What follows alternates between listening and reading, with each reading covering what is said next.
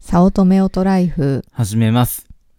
そう、最近、ゆかさんが、なんか欲しいものがあるってうん。体重計。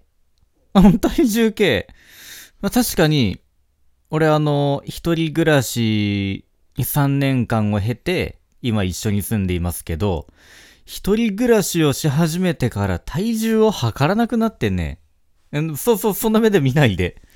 だからブヨブヨなっちゃうんだね。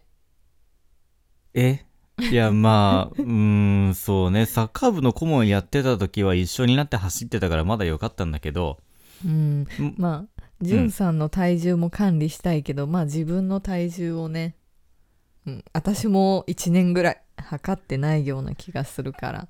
あそれはやっぱ実家にはあったけど、この一緒に住むにあたって買ってないっていう。うん。だから会社の健康診断ぐらいだから測るのは。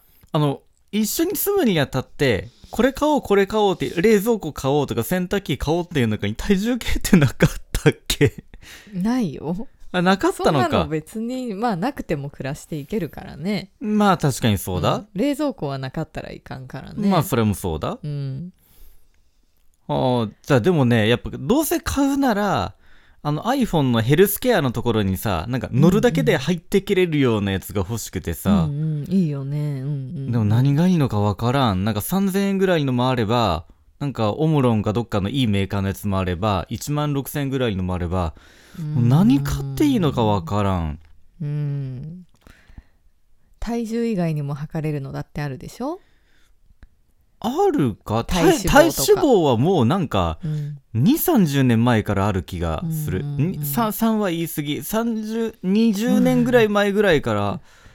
だって俺中学校の時あったよ。うん、 そうだねうんあの、電気流してなんか測るあれでしょ身長体重とうかんなんあそうかね登録しといてさ。うんあったよ、よ、実家に。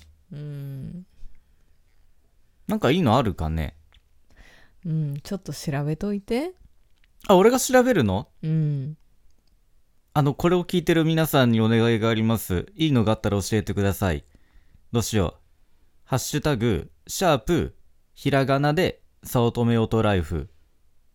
か、アットマーク、jun3010me、じゅんさおとめまでリプライください。お願いしますよろしくお願いします。体重計ね、いい体重計ね。よろしくお願いします。あ、予算いくらまでにしとくえー、それはちょっと紹介してもらってから考えますはい。では、よろしくお願いします。